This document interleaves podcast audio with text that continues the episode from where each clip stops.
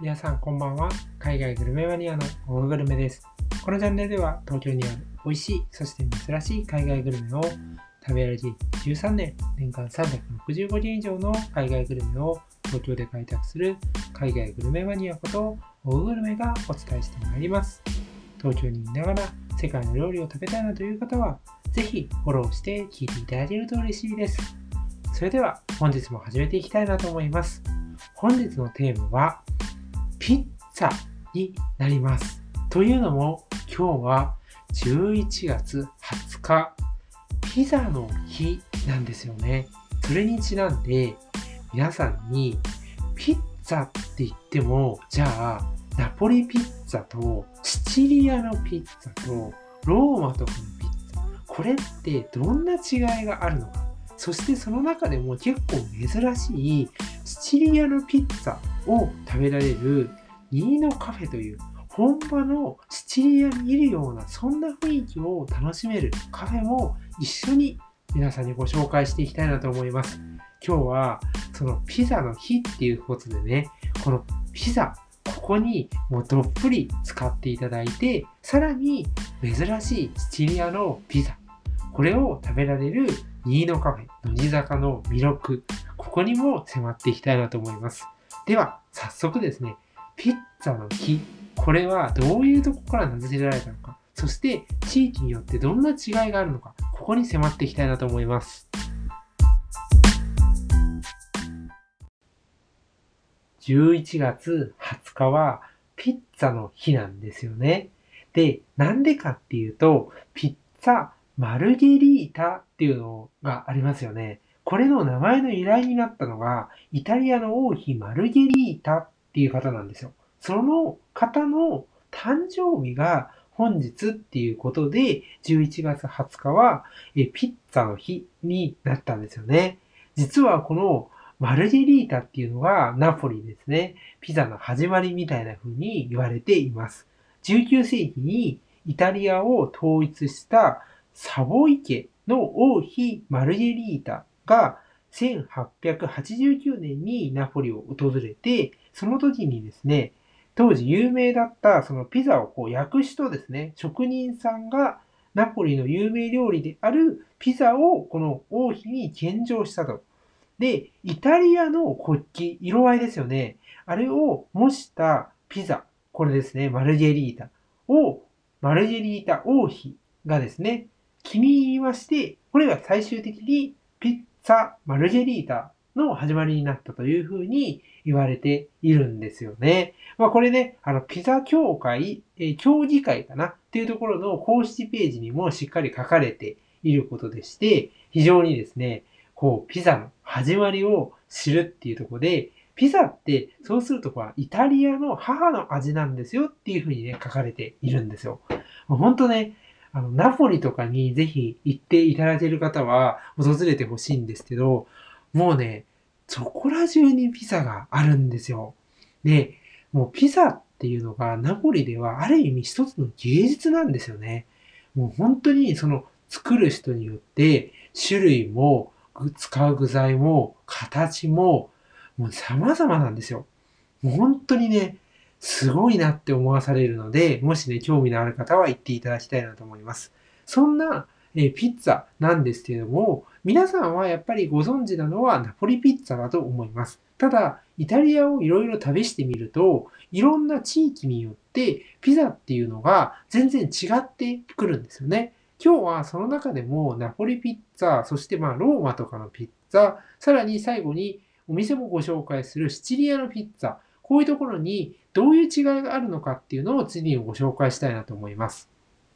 まず、ローマのピッツァ。これは食べたことある方いらっしゃいますでしょうか？まあ、ローマってね、結構有名な観光地なので、行ってピザ食べたよって方いらっしゃると思います。ここのピザはすごく薄いんですね。薄くて、カリッカリッとしたそういう食感が印象的なピッツァになっています。かたや東京でもすごく数の多くて食べられるところがいっぱいあるナポリピッツァですね。こちらはもちっとした食感が特徴になっています。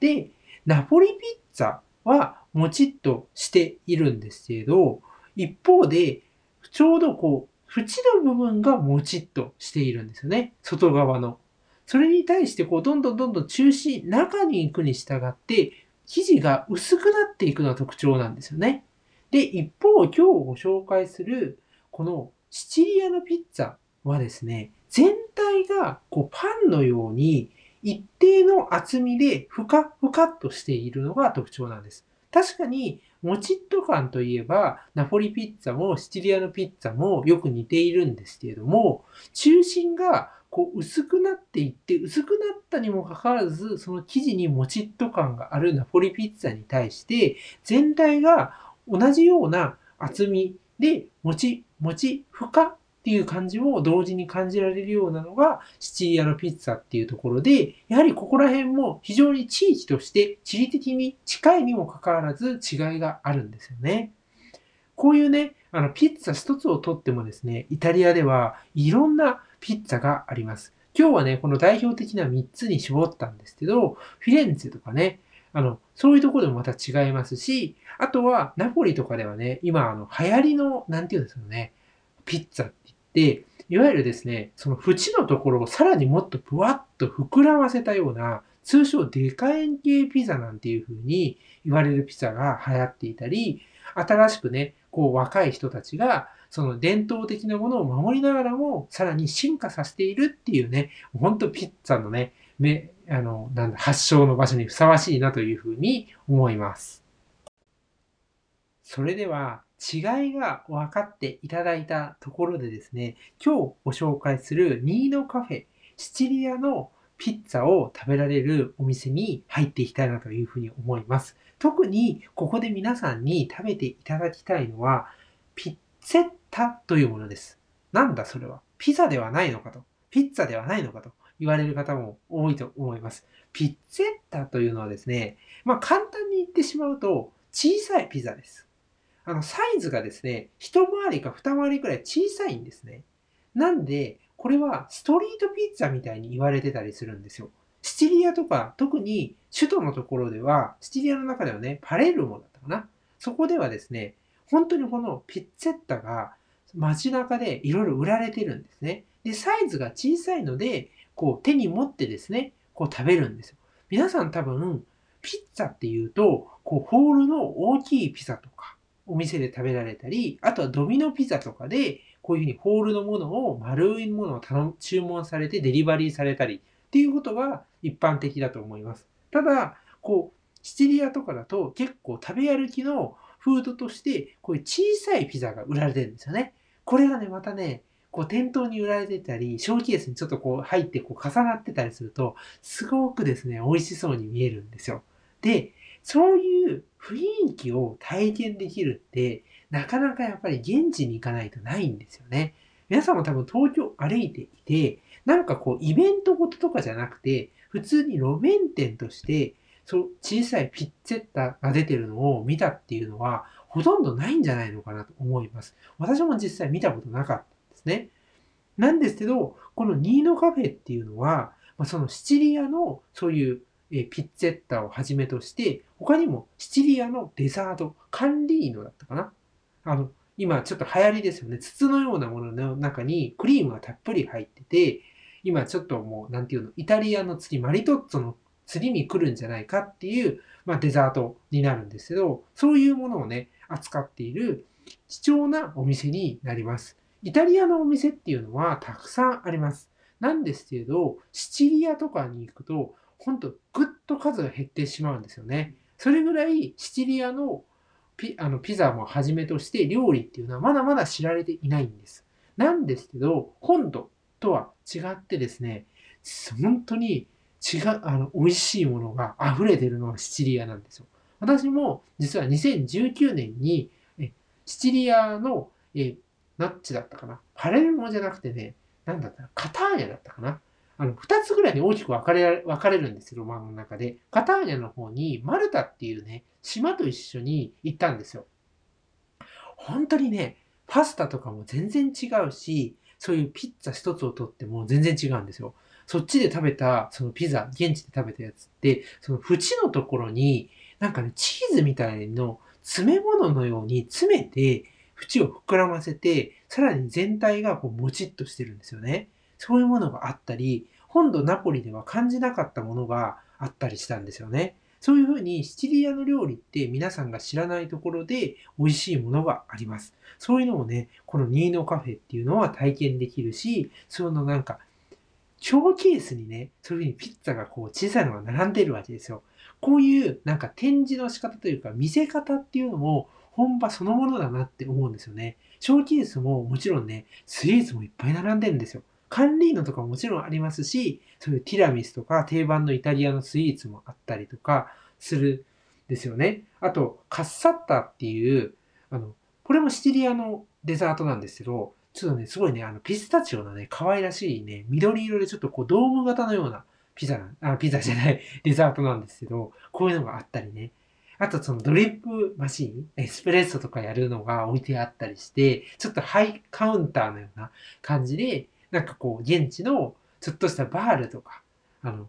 こうエスプレッソをね、片手でヒュッと飲んでね、パッと仕事に行くみたいなかっこいいイタリア人のね、雰囲気を体験できるんですよ。さらにさらに、ここ、陶器のお店でもあって、南イタリアとかシチリアとかってすごく陶器が有名なんですよね。で、少し薄い青色とか、あの緑とか赤とかを基調にしながら、すごく素敵で落ち着きのある陶器があるんですよ。こういうのが店内にずらーっと並んであるんですね。これもちろん販売されてるんです。そういう雰囲気を体験してみるのもいいんじゃないのかなというふうに思います。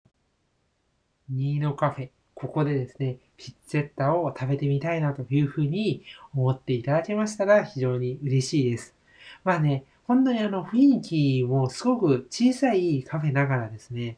すごく素敵ですし、やっぱ乃木坂っていうところにあるのもあるんですけど、結構こう落ち着いた雰囲気の中ですね、イタリアのシチリアのお菓子であったり、食事、デザートをはじめとして、本当に本場のイタリアのカフェにいるかのような雰囲気を体験しながら落ち着いた空間でピッツェッタをはじめとした料理を楽しむことができます。ぜひですね、こちらのカフェ、私久しぶりにこんなになんかイタリアを感じたなっていうカフェだったので、ぜひ皆さんにも行っていただきたいなと思います。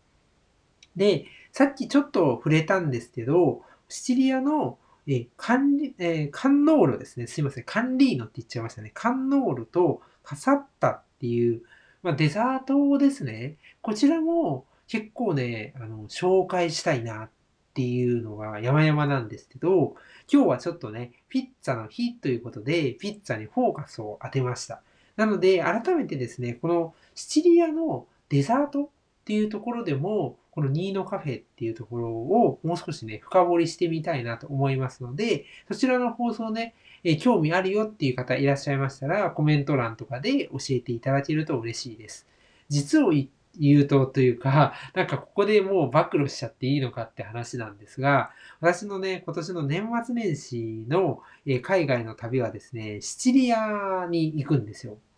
で、まあそういうこともあって、ちょっと先に予習しとこうかな、みたいな感じでね、このカフェに行ってきたんですけど、断然シチリアへのね、期待が高まりました。えー、今回はね、あの、パレルモというね、この前言ったカターニャとは逆の方面の、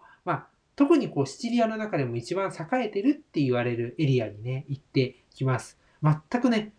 あの、プラン考えてないんですけど、まあ、あの、行って、あの、人の生活感とかを私は見るのが好きなので、まあ、観光名所をね、パンパンパンパンこう、アイランドホッピングに回るわけではないので、まあ、自由にね、観光しようかなと思っています。まあ、シチリアでね、実際、あの、本場で食べられる、そういうストリートフードもそうですし、レストランの料理もそうですし、そんなカフェとかね、え、お菓子とかデザートとか、そういうのも含めて、現地からね、生の情報を皆さんにもお伝えしていく予定なので、ぜひそちらもね、楽しみにしといていただけたらなというふうに思います。まだまだね、イタリアの中でも知っている人が少ない、そういうシチリア、それを東京の乗り坂で感じることのできる2のカフェですね。ぜひ行ってみていただけたらなというふうに思います。そんな感じでですね、今日はこの辺りで終わりにしたいなと思います。ご視聴ありがとうございました。さようなら。